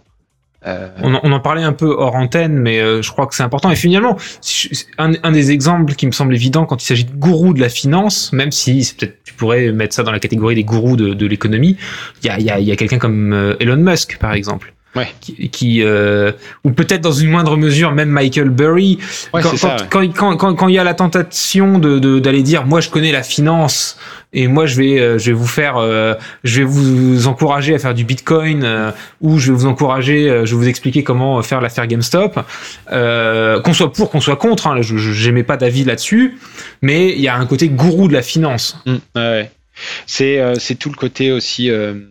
C'est ça, c'est le côté d'essayer de, de, de prendre des choses qui, enfin, je sais pas que c'est c'est c'est difficile à expliciter, à exprimer, mais pour moi c'est ça, c'est le côté. Voilà comment ça marche et c'est inéluctable en fait. Et à partir Mm. du moment où il y a ce discours-là, c'est bizarre. Il y a un truc bizarre, il y a un truc pas net. Ouais. C'est jamais complètement inéluctable. Euh, C'est comme le côté, en ce moment, on parle beaucoup des entreprises zombies, quoi. Et puis on va dire, ah bah voilà, il y a des entreprises zombies, et puis euh, euh, toutes ces boîtes-là, de toute manière, elles sont foutues, elles vont faire faillite, enfin, elles, valent plus rien, elles sont. Bah ça, moi, c'est un discours qui me gêne un peu. Oui, il y a des entreprises qui sont mal, enfin, qui financièrement sont sont dans la mouise, mais une entreprise qui survit ou qui survit pas, ça peut être euh, juste une décision politique ou une décision. Je veux dire, entre une banque qui fait faillite et une banque qui fait pas faillite, c'est juste une histoire de confiance. Donc, euh, comment est-ce qu'on tranche clairement entre euh, Alors là, là, là, si je peux me permettre de faire l'économiste psychorigide, euh, après l'entreprise zombie a une définition simple, c'est que c'est une entreprise euh, qui, qui survit euh, aussi euh, grâce euh, à une politique monétaire accommodante, Oui. grâce à des prêts qui fait qu'elle n'est plus rentable, mais jamais ça ne suppose qu'elle est inexorablement supposée mourir. C'est en fait. qu'effectivement, un coup de pouce politique permettrait de changer la donne. Là-dessus, euh, et, et en fait, je pense que c'est pas forcément incompatible. hein. mais non, mais c'est ça. Mais donc du coup, le, le, tu, tu, tu expliques ce que c'est qu'une entreprise euh, zombie, et ensuite tu tu, tu, tu sautes à la conclusion qui est donc elles vont toutes faire faillite et elles doivent faire faillite parce que un zombie c'est nul, euh, ça peut pas rester debout, il faut. Bah non. C'est le poids des mots. En Et- fait, et c'est ça- et ça, ça, ça concept, offre un cadre. Ça, c'est- une espèce de- donc- biaisé, ouais. Donc, conclusion de, euh, de l'observation des lois de la gravité, je sais pas quoi, bam, ça tombe par terre. Bah non, Euh, là, il y a, il y a un truc. Effectivement, ça va tomber par terre parce que pour l'instant, c'est câblé comme ça. Mais est-ce qu'on veut que ça tombe par terre? Oui, non. Est-ce qu'il y en a pas qui sont quand même importantes? Comment on- et, et là, il y a toute une dimension politique qu'on oublie. En fait, on saute trop vite d'un d'un point à l'autre. Et, et moi, pour moi, c'est là où les gourous s'infiltrent. Euh, c'est euh, le raisonnement de A à B, c'est bon, de B à C, c'est bon, et à partir de C, il saute à Z et il te laisse toute une partie là euh, sans sans avoir explicité ce qui se passe. Et c'est justement là-dedans qu'il y a du choix politique, de la décision, du, on fait comme on veut en fait. Et ils te disent que ça, ça n'existe pas. Forcément, depuis C, on passe à Z et il n'y a pas d'autre choix. Si, si, si, je, si je devais oser peut-être une définition de, de gourou de l'économie comme ça, euh, humblement, hein, il y, y a certainement ce côté bonimenteur que, que tu viens de que tu viens de décrire, mais il y a, y a aussi un, un autre côté, c'est le côté harangueur de foule, le, le fait d'avoir comme ça aussi le pouvoir de la foule derrière soi, parce que parce qu'on a un un discours presque théologique euh, euh, sur plein d'aspects qui fait que euh, les gens n'ont même plus besoin de, te- de de comprendre à partir du moment où ils te croient. Et euh, les réseaux sociaux, à mon avis, bon, même si ça existait depuis longtemps, euh, Mm. peuvent mettre ça en exergue, c'est que euh, bah, on fait confiance dans une personnalité. Ouais. Euh, et euh, toi, je, je sais que euh, ton objectif avec la vulgarisation, c'est plutôt de démêler le vrai du faux, justement, et de- et d'offrir des armes. Mais à partir du moment où tu as atteint une masse critique, c'est un peu la question à Jean-Jacques Bourdin, à partir du moment où tu as, tu as atteint une audience quand même suffisamment importante euh, qui te suit, euh, est-ce que, est-ce que, est-ce que tu n'es pas un peu un gourou toi-même et ou, ou plutôt comment tu te préserves de ça? Eh ben, ouais, c'est une très bonne question. Je sais pas. J'avoue que je je me suis pas trop particulier. Enfin, je me suis pas trop posé la question. En fait, euh, plus ça va, plus je me dis que euh, on en revient quand même toujours systématiquement à la politique, etc. Déjà Mhm. dès le début de ma chaîne, le but c'était d'essayer de poser les faits et de de dire aux d'essayer d'expliquer aux gens bon bah voilà comment ça marche maintenant euh, et grâce à cette connaissance là ça va pouvoir ça va pouvoir vous permettre de faire vos propres choix sur est-ce qu'on garde comme ça ou est-ce qu'on change T'as pas un truc à vendre derrière, quoi. Et voilà. C'est ça qui change Et- aussi et un peu j'essayais- sur l'intention. voilà et donc j'essayais pas de dire euh, euh, s'il faut changer moi je pense qu'il faudrait changer comme ça Mhm. bon maintenant c'est un truc qui qui se ressent plus je pense dans mes vidéos que euh, il y, a, il y a- il y a un axe que je que je présente un peu plus euh, je sais pas pourquoi il y a ce changement je pense qu'il y a un... mais mais pour te pour répondre à ta question de, des histoires de gourou j'essaye de bien montrer toujours les endroits où c'est politique. Et donc Mhm. peut-être que moi j'ai cette idée-là, mais j'oublie pas de dire que c'est jamais qu'une idée et que c'est pas une loi ou un truc qu'on n'a pas le choix Mhm. et que du coup les gens peuvent être avoir un avis différent. C'est-à-dire que tu exprimes un avis sans avoir forcément l'intention de tromper, quoi. Bah ouais, ou alors peut-être en, en exprimant que c'est un avis. Et donc, du coup, C'est la t'enlèves, base de la démocratie. mais hein. du Ouais. coup, t'enlèves le côté déterministe, quoi. C'est-à-dire que C'est ça. c'est une Et- opinion ou c'est un avis, mais c'est absolument pas écrit dans, dans le marbre, quoi. Voilà, c'est ça. Et euh, c'est peut-être là où j'essaye de, je me dis de, de mon point de vue que c'est la différence avec les euh, les gourous, c'est que les gourous ils te disent que c'est comme ça et euh, Mhm. Et que c'est le mieux comme ça et euh, ils oublient de te dire que c'est leur point de vue. Pour, pour le présenter peut-être d'une manière plus positive, euh, même si la question se ressemble un peu, euh, sur, sur un précédent live echo, euh, je discutais un peu aussi avec le public, certaines personnes dans le chat se reconnaîtront probablement, mais qui me racontaient que tu étais une grande inspiration pour eux, c'est-à-dire que tu leur as tout appris en économie, tu as même inspiré des parcours, des études. Alors, le mot gourou est forcément péjoratif, donc je le remploierai pas pour, pour exprimer ça, mais la, la question est finalement un peu similaire. Co- co- comment tu vis Ou est-ce que tu as même conscience du pouvoir d'influence que tu peux avoir Sans jugement de valeur, je veux dire. Euh, bah non là tu vois. même tu, si c'est toujours flatteur, évidemment, hein, je- j'entends bien. hein, je- tu me l'apprends qu'il y a des gens qui choisissent leur. non non j'avais pas, je, me représente pas effectivement. Ouais. C'est probablement quelque chose auquel il faut que je réfléchisse davantage parce que effectivement je je me rends pas compte. Après, après, moi je, je te dis ça, il faut pas que ça t'empêche de dormir non plus. C'est- mais- normal à un moment donné quand on est, euh, euh, que- parce que ton, ton but c'était quand même de, de, de, de pouvoir médiatiser certaines causes, et, et, et donc, euh, et donc c'est c'est- le prix de la réussite quelque part. Hein, Mm. euh, Mais tu vois, ça, ça, ça fait un peu écho avec la, la même- le même genre de choses que ce qu'on que ce qu'on voit en salle des marchés, c'est-à-dire que on arrive en se disant euh, oh là là, un million d'euros, mais c'est incroyable, et puis au bout de deux ans, on est là, oui, 100 millions, 150 millions, puis on se rend plus compte. complètement blasé quoi. Ouais. Et puis, euh, puis là, c'est pareil, on démarre sa chaîne et on se dit, oh là là, j'ai 150 vues, c'est incroyable, il y a 150 personnes qui ont regardé ma vidéo. Et puis, en fait, euh, ben, euh, après, on en est rendu à 100 000, on se rend même pas compte de ce que c'est, 100 000 vues. Et puis, il y en a d'autres qui montent aux millions, millions de vues. Euh, et voilà, en fait, tu, perds le lien avec ce que. Tu te rends plus compte de ce que ça représente. Bon, en, en- sachant aussi, pour, pour peut-être relativiser un peu, c'est que finalement, euh, en ayant un discours pédagogique, euh, un rôle de professeur sur YouTube quelque part, c'est normal que tu inspires des carrières. C'est c'est- finalement euh, tout le mal qu'on puisse espérer à n'importe quel professeur. Oui. C'est pas. euh, Après, ouais, j'espère que je mène pas. Sur le chat, on me dit que tu as formé des anarchistes sans le savoir. J'ai- J'ai j'ai les plus pures intentions euh, de ce côté-là. C'est-à-dire, j'essaye pas de- d'orienter vers. Enfin, j'ai pas l'impression de, vouloir forcément orienter vers ce que je pense. Euh, mon but, ce serait. Enfin, l'objectif, c'est plutôt de, de former des, des. Comment dire de donner les outils pour former, pour que les gens se forment leurs leur propres, euh, leurs propres opinions. Bah bon, je sais bien que c'est- pas possible. hein. Forcément, tu, tu, Mais non, mais plus que des anarchistes, tu cherches à former des démocrates. C'est-à-dire que des gens qui, qui ont un esprit critique, qui se posent des questions, Bah, c'est, euh, c'est, ouais. c'est prométhéen, comme on dit, des comme, citoyens, euh, comme quoi. démarche. Voilà, enfin, des, exactement. Ouais, mais, le feu. euh, ouais, ouais, mais pas, mais même pas forcément euh, de.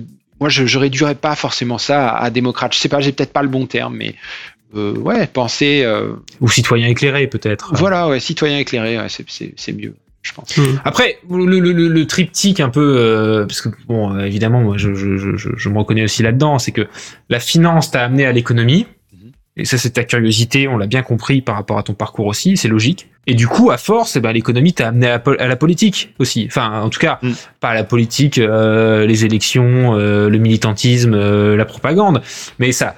Mais évidemment que ces sujets-là sont éminemment politiques. Mhm. Euh, et, et une des raisons, moi, c'est, c'est, c'est, je, je, me- je, je me projette un peu en disant ça, mais la raison pour laquelle moi, en ce qui me concerne, je fais de la vulgarisation financière et que je me suis lancé là-dedans, c'est parce que je sais très bien que ce sujet qui est éminemment complexe est capturé du coup par une minorité de sachants. Et qu'on soit pour ou qu'on soit contre, on, a, on aurait finalement pour le bien de la, démocratie éclairée, tout intérêt à ce que les, citoyens puissent s'accaparer ce sujet plutôt que d'être laissés dans le noir.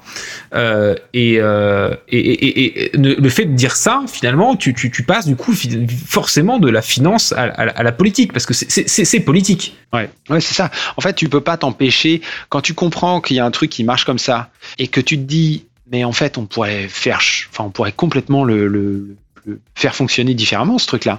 Voilà. Bah, là, nécessairement, t'as ta conscience politique qui arrive. C'est, le choix, quoi. C'est quel doit être le but de la société, l'objectif, qu'est-ce qu'on se fixe comme. euh, c'est ça, qu'est-ce qu'on se fixe comme Donc là, tu reviens commun. à la base du vivre ensemble, et donc forcément, c'est de la politique. C'est voilà. c'est- c'est l'anti-Tina, finalement, c'est ça? Ouais, exactement, exactement. Ça, s'il y a bien un truc faux, bordel, c'est euh, there is no alternative. Mais alors Bah ouais, ça, Mais ça, par définition, c'est faux. le- ça, mais c'est ça, ça me sort par les yeux. Ça, le, je comprends même pas comment. Enfin bon, s'il y avait un contexte et tout, moi j'étais, j'étais même pas né, euh, donc euh, bon. Mais ça, ça, ça m'en ouf. Heureusement, j'ai j'ai l'impression que on, on- personne ne pourrait dire ça maintenant. J'espère. Oh, Mais- oh, Hop, hop, hop, hop, hop, hop, hop. Ouais, ouais, ouais. ça, ouais, Bah, tu raison, sais, ouais. non mais sans rire, on revient aux discussions de tout à l'heure, hein, c'est la même discussion, c'est que euh, malheureusement, les gens qui disent qu'il n'y a pas d'alternative, ils, ils définissent eux-mêmes comme étant libéraux. Alors que c'est le truc le plus antilibéral qui soit. Parce que dire Ouais. qu'il n'y a pas d'alternative, c'est quand même Ouais, l'inverse du, du, du, Du libéralisme. du Bah oui. libéralisme en lui-même, et c'est déterminisme, quoi. C'est Ouais, tout. c'est vrai. Donc, euh, mais, mais eux, ils se définissent comme, euh, comme, euh, comme libéraux. Alors, on va savoir pourquoi. Peut-être parce que c'est plus Bah, cool. c'est libéral. Mais, euh, libéral au sein d'un au sein d'un certain cadre, un cadre que on ne peut pas transformer. super. Donc euh, oui, tu as la liberté d'acheter du pain ou du vin, mais par contre de rembourser ta dette, Voilà. ça t'as pas la liberté de Non mais si- s'il y a bien un terme qui a été dévoyé, mais de toute façon même les thèses d'Adam Smith ont été dévoyés, mais le terme de libéral a été complètement dévoyé quoi. Ah bah, bon, faut pas m'en parler. Puis, en plus, moi, enfin après, là je vais vraiment être politique, mais quand je vois un président euh, comme Emmanuel Macron qui s'est, euh, qui, qui a, qui a, qui, est essayé, qui, qui est passé en, en, en se faisant passer pour un libéral, alors qu'il était finalement encore plus conservateur que Sarkozy et Hollande, c'est quand même incroyable quoi. Ouais. Bon, bref, ça n'engage que moi ces propos. Euh, mais je crois qu'il y a, oui, un dévoiement du terme libéral, euh, euh, ce qu'on, ce qu'on pense avoir compris, euh, ce que, ce que, la façon dont les gens l'utilisent. Effectivement, euh, je crois que c'est pour ça qu'aujourd'hui on entend même parler. Et là aussi, c'est, c'est une grosse faute de langage de, de néolibéral, euh, et, et ce qui, ce qui veut aussi parfois tout et rien dire. Mais euh, Alors qu'ils sont néoclassiques, en fait. Non, Ouais, mais ça, ça c'est une bonne. Moi, j'aime bien le- le- l'analyse de Barbara Stiegler de, de ce que Mm. c'est que le néolibéralisme. Je, je trouve que c'est assez pertinent. On arrive à le, on arrive à le, le- les néoclassiques, c'est vraiment un courant de pensée en économie, alors que néolibéral, c'est vraiment une pensée politique sur le fait que, bah voilà, le marché c'est bien, par définition c'est bien, mais c'est pas naturel. Alors si c'est pas naturel, il faut le préserver. Et donc, on a besoin d'un État pour faire ça. Et euh, finalement, euh, son, sa définition du néolibéralisme, moi, je trouve qu'elle, enfin, elle m'aide. euh, Ah oui, attends, mais alors, moi, cette définition-là, moi, je suis pas contre, mais souvent, le terme néolibéral est employé pour plutôt des gens qui, au contraire, essayent de tricher, c'est-à-dire utiliser les moyens de l'État pour gagner des marchés, tu vois. Ah oui, oui, oui, Il y a- effectivement. il y a- ouais, ouais. Je, je- je trouve que dans le, le monde d'aujourd'hui, il y a une très mauvaise utilisation du terme néolibéral, par plein de politiques d'ailleurs. Ouais, c'est ça, ouais. C'est ça, ouais. Genre, euh, gagner le jeu de la concurrence, euh, c'est forcément être néolibéral. Alors qu'en fait, euh, non, gagner le jeu de la concurrence, c'est justement tricher. Bah ouais, ça peut être un c'est C'est un anti-libéral, c'est le truc, ouais. D'ailleurs, d'ailleurs, c'est c'est un des trucs que tu retrouves dans Adam Smith. C'est-à-dire que Adam Smith te dit que en fait, tu, tu tires, tu sais, c'est la main invisible. Là, tu tires le ton bien-être de, de, de l'égoïsme du boulanger euh, qui qui fait son pain pour gagner ses sous. Mais en fait, derrière, Adam Smith, il est, il est tout à fait capable de te dire que si tu laissais uniquement la concurrence s'exprimer, bah, les boulangeries, eh ben, ils s'égorgeraient la nuit entre eux Exactement. pour qu'il n'en reste aucun comme dans Highlander, et comme ça, il aurait tout le marché pour lui. Et donc derrière, il dit donc eh, oui, c'est bien l'égoïsme et les- la concurrence, etc. Bah, enfin, il faut le cadrer, quoi. Il faut le cadrer, il faut le cadrer, et il faut faire attention à ceux qui bouffent tous les autres. Euh, il faut absolument l'éviter. Donc c'est même même Adam Smith disait pas il faut juste laisser faire et puis euh, il y a que la concurrence. Mais, ça c'est le grand drame des théories libérales, c'est qu'en fait les gens ils ont lu les citations et en fait ils ont jamais lu euh, les chapitres d'après euh, où justement on parle de de de de, de, concurrence malsaine, de, de, de du problème que peut poser le monopole derrière, etc. quoi. Et après, on s'étonne de dire il faut casser les il faut casser les monopoles dans certains euh, dans, dans, dans certains systèmes économiques parce que ça ça justement ça a un effet contre-productif sur le marché et tu te fais taxer de, de communiste quand tu dis ça. Bah oui, ben écoute Adam 6 euh, Et hein. après, mais, mais, mais après tu vois il y a aussi des il y a aussi des choses que, euh, que même encore une fois Adam Smith disait, c'est-à-dire il y a des choses qui sont pas euh, pour lesquels la concurrence s'applique mal. Mmh. Euh, voilà, et donc du coup, c'est très bien qu'il y ait un monopole, et ça, c'est le rôle de l'État, etc. Et mmh. euh, bah, ça, c'est pareil, tu vois, quand on parle le, marché de l'énergie, etc. Là, en ce moment, on parle de privatisation d'EDF, par exemple. Ça, c'est pareil, c'est des trucs qui sont vraiment idéologiques. Comme ça, on est persuadé que c'est la concurrence, la concurrence. C'est c'est assez étonnant qu'on puisse pas se poser la question de se dire mais attendez la concurrence, oui, à certains endroits, dans un, dans un certain contexte, pourquoi pas, mais peut-être qu'à d'autres, euh, non, c'est complètement con. Bien, bah, je, suis désolé de vous couper dans votre élan, mais ça fait déjà 1h15 d'émission, ce qui dépasse largement le cadre du podcast. Euh, non, mais c'est pas, très, c'est pas, pas, grave, on est entre nous, et c'était très intéressant d'une part. D'autre part, euh, comme je l'avais dit au départ, et je suis désolé pour la frustration des quelques personnes sur le chat qui, qui auraient aimé poser plus de questions d'économie, d'entendre notre avis d'économiste, toi et moi, Gilles, sur certains euh, euh, sur certains sujets. C'était pas l'objet hein, de, de, de, de, ce podcast et nul doute que au détour d'un live écho ou d'une autre vidéo, euh, peut-être qu'on aura l'occasion de, euh, de, de faire un débat sur un sur une notion euh, économique. Mais je pense qu'il était important plutôt de, de revenir sur la démarche et puis si, si, si certaines personnes ont, ont, découvert Gilles avec ce podcast, évidemment allez voir sa chaîne YouTube Eureka avec un H. Euh, non, non, mais blague à part, ces vidéos sont euh, absolument euh, euh, superbes, pédagogiques. Peut-être juste une petite question un peu plus triviale pour, pour terminer. à l'heure du tout algo, où le taux, le taux d'attention pardon est, suffisamment faible. Comment tu fais pour finalement marcher avec des vidéos de deux heures eh sur ben, YouTube? eh ben, Je sais pas. Je sais pas. Écoute, mon, mon, mon grand. C'est l'exception dans la matrice, quoi. Non, mais alors, euh, il y en a d'autres. Moi, j'aime beaucoup les vidéos de Defecator, par exemple, qui fait des trucs très longs aussi. Mmh. Euh, Le Réveilleur fait des trucs très longs. Euh, moi, je sais pas. En fait, je me pose pas trop la question. Je fais une vidéo que moi j'aimerais bien avoir. Et je me dis, bon, bah voilà, il y a sûrement des mecs comme moi qui ont envie de savoir ça. Et mmh. il se trouve que ça a l'air d'être vrai. Donc voilà, mais je cherche pas, je cherche pas à faire une chaîne qui fasse un million d'abonnés. Enfin, ça n'a jamais été mon objectif. Euh, mhm. mon objectif, c'est de faire passer un message, euh, les, choses que je trouve importantes, de la manière dont je trouve la plus, de la façon dont je trouve est la plus claire possible. Et après, bah, si ça fait pas beaucoup de vues et que je peux plus en vivre, et eh ben, je serais obligé de passer à autre chose. Et puis, même pour, pour, euh, pour, les vidéos qui sont longues aujourd'hui, euh, t'as le chapitrage maintenant sur YouTube qui fait qu'en fait, tu peux picorer certains, certains morceaux de, de la vidéo. Hein. J'ai toujours ouais, c'est ce que je me dis aussi. Hein. Hmm. C'est ce que je me dis aussi. Ouais. c'est ce que j'ai fait pour la dernière, hein, personnellement. J'ai pas tout regardé parce que il y avait certains rappels. Euh, ça m'intéressait pas, mais du coup j'ai. Bah, ouais, voilà. Et du, et du coup, je suis passé un peu plus sur la partie finale, quoi. c'est vrai que ça vaut le coup, ça. C'est vrai que c'est pas mal, ça. Ça, mais non, c'est bien parce qu'en plus, tu les as déjà calés. Ça t'évite d'aller voir les commentaires où il y en a un, il t'a fait le avant, il te mettait les time spots, tu vois. Alors que maintenant, aujourd'hui, c'est déjà fait nickel et puis t'es déjà. Euh, tu, tu picores, quoi. T'as un menu et tu dis, moi, je prends directement le dessert parce qu'en fait, euh, le reste, je, je, je, connais déjà, quoi. Ouais, bah ouais c'est vrai que c'est très bien. Ça, ça, tu vois, ça m'encourage. Il faut que j'aille euh, chapitrer des anciennes vidéos.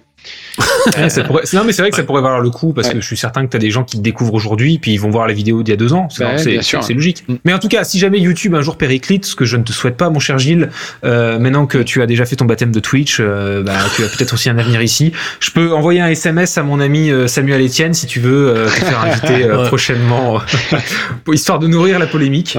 Non, non, mais. Et puis Squeezie, Squeezie déjà aussi sur Twitch. Hein. Comme ça, tu seras pas, tu vois, tu seras, tu, tu trouveras les mêmes gens.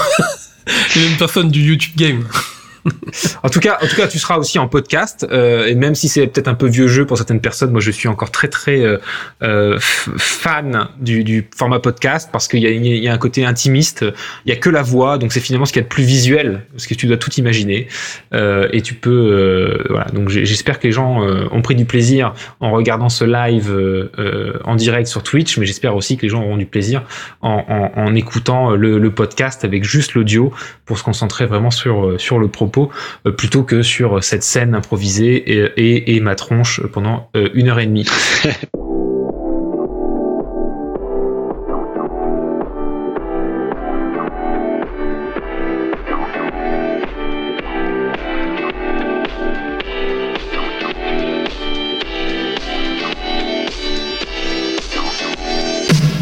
sur ces belles paroles, c'était euh, donc le dernier épisode de la saison 2 du podcast Rue de la Révolution. On reviendra sous une forme ou une autre, euh, en temps et en heure, euh, avec Roland, sans nul doute. En attendant, on vous invite évidemment à euh, suivre euh, Gilles Mito alias Eureka sur YouTube et profiter de ses vidéos qui sont finalement en fait entre entre entre la vidéo et le podcast hein, parce qu'on est sur un format effectivement plus long, euh, essentiellement guidé par la parole, même si tu as de très bons schémas et c'est très pédago donc surtout pas de pudeur, vous pouvez y aller même sans aucune notion en économie, c'est c'est vraiment super.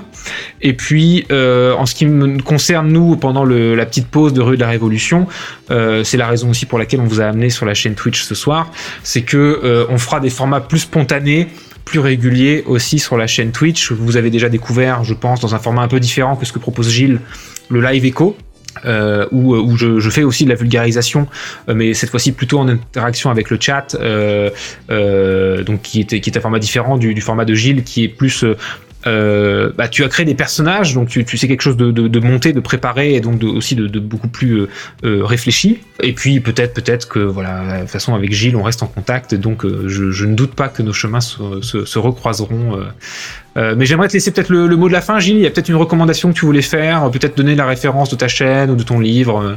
Bah non, écoute, tu t'as dit, voilà, la chaîne c'est Eureka, et puis j'ai écrit un livre qui s'appelle Tout sur l'économie ou presque, dans lequel j'ai mis ouais, ce que, ce que j'aurais aimé trouver sur, euh, sur, euh, sur YouTube ou en librairie quand j'ai commencé à m'intéresser à, à toutes ces histoires de d'économie et, de finance aussi parce que je parle je parle quand même un peu de finance euh, dans le bouquin. Voilà. Mais c'est tout.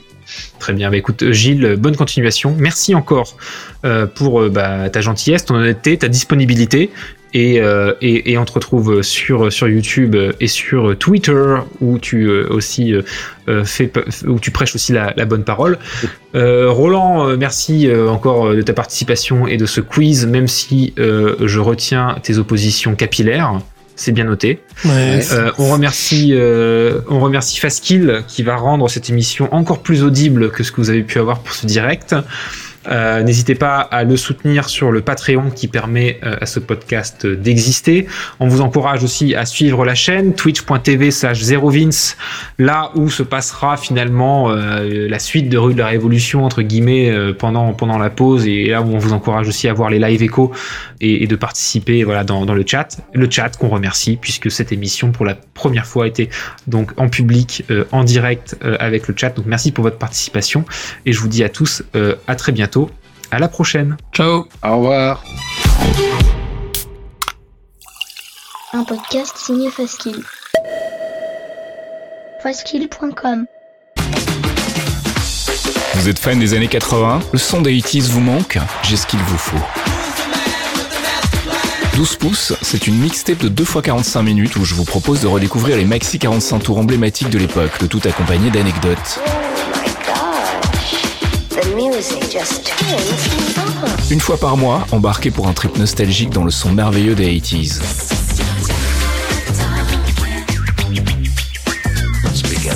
« 12 pouces, c'est tous les mois sur 12pouces.fastkill.com.